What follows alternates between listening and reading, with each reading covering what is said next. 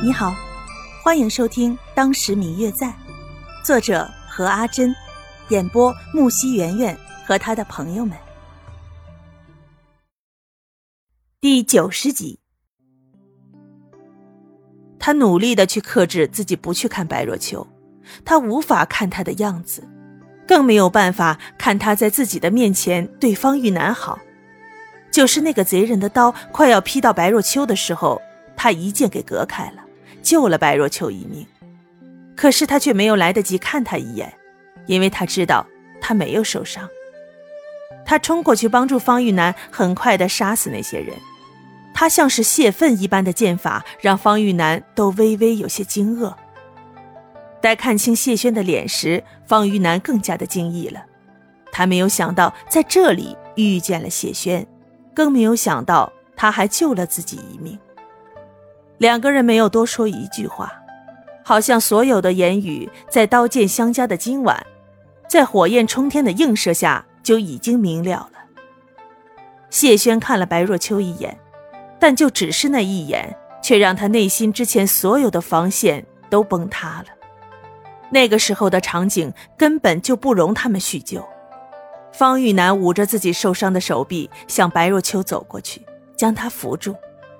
那时候，谢轩的心里自己也说不清楚是怎么样的感觉，好像有一千只蚂蚁在啃噬一般。谢轩并没有与其他的人会合，看情形应该是没事儿了，于是三个人相互搀扶着下了山。快到城门的时候，远离了危险区域，白若秋忽然就晕了过去。这时候，谢轩才知道白若秋早就病了。刚刚只不过是强打着精神而已，现在刚刚脱离危险，精神上一放松，自然就晕了过去。原本方雨楠与谢轩已经累得筋疲力竭了，可是当白若秋倒下去的时候，谢轩已经一把扶住了他。方玉楠因为手臂受了伤，动作慢了一拍。他看看谢轩，没有说什么，只是默默地收回了自己的手，带他去他们之前住过的那家客栈。谢轩看着怀中晕过去的白若秋，之前因为高烧烤制和长途跋涉而红彤彤的脸，此刻在详静的状态下，慢慢的褪去红潮，而显示出原本因为患病而变得微微有些蜡黄惨白的脸，心里有一阵的疼惜。他抱起白若秋，心里想着她太瘦了，可是，一想到这么瘦的她。竟然能够不止不休地寻找自己几个月不放弃，而感到一阵怜爱与心疼，心里某个地方也隐隐地变得柔软。如此安静的他，没有了以前的活力，沉沉地睡去，好像回到最初最纯真的样子。他的每一下呼吸都直击着谢轩的大脑，好像这个天地只有他们两个人。这种感觉就像是珍宝又到了自己手中一般。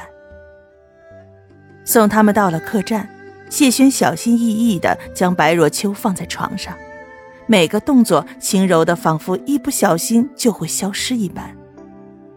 方玉楠在一旁问起他的近况，他撒谎了。他告诉方玉楠自己将要去京城，经过这里时听说官府在剿匪，于是留下来想剿了匪再走。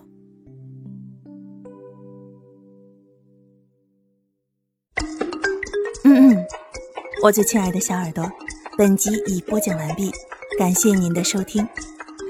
如果你喜欢这本书，欢迎您多多的点赞、评论、订阅和转发哟。当然，也可以在评论区留言，我会在评论区与大家交流互动的。喜欢这本书就给他点个赞吧，你的点赞和评论是我们创作最大的动力。感谢您的收听。